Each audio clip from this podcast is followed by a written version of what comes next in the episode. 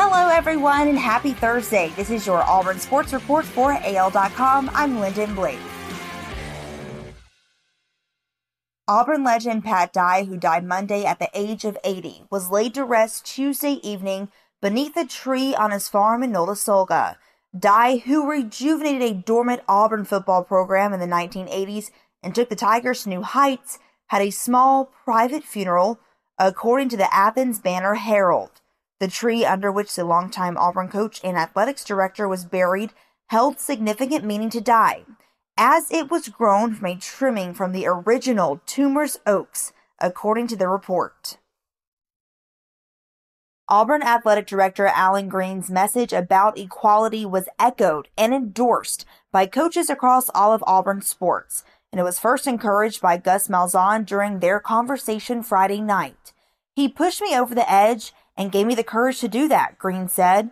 One of the things I think I knew, but I didn't know until I heard it was in having conversations with every single one of our head coaches at the end of our discussion, and it was a two way discussion. At the end, they said, We're behind you.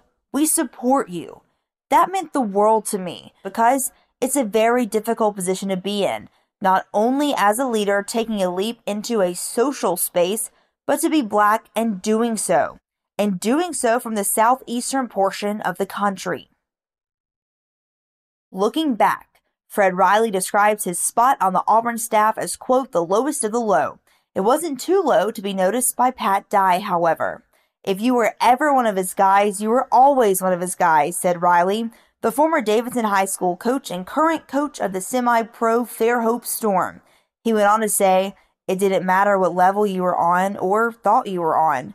He was going to take care of you. Riley spent just 10 months around the College Hall of Fame coach, including the 1982 football season.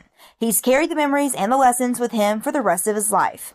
He was so incredibly tough, but also so incredibly fair, Riley said.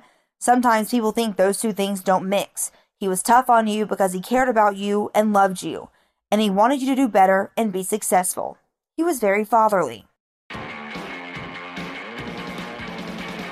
That's your Auburn Sports Report for AL.com. Thanks so much for listening. I'm Lyndon Blake.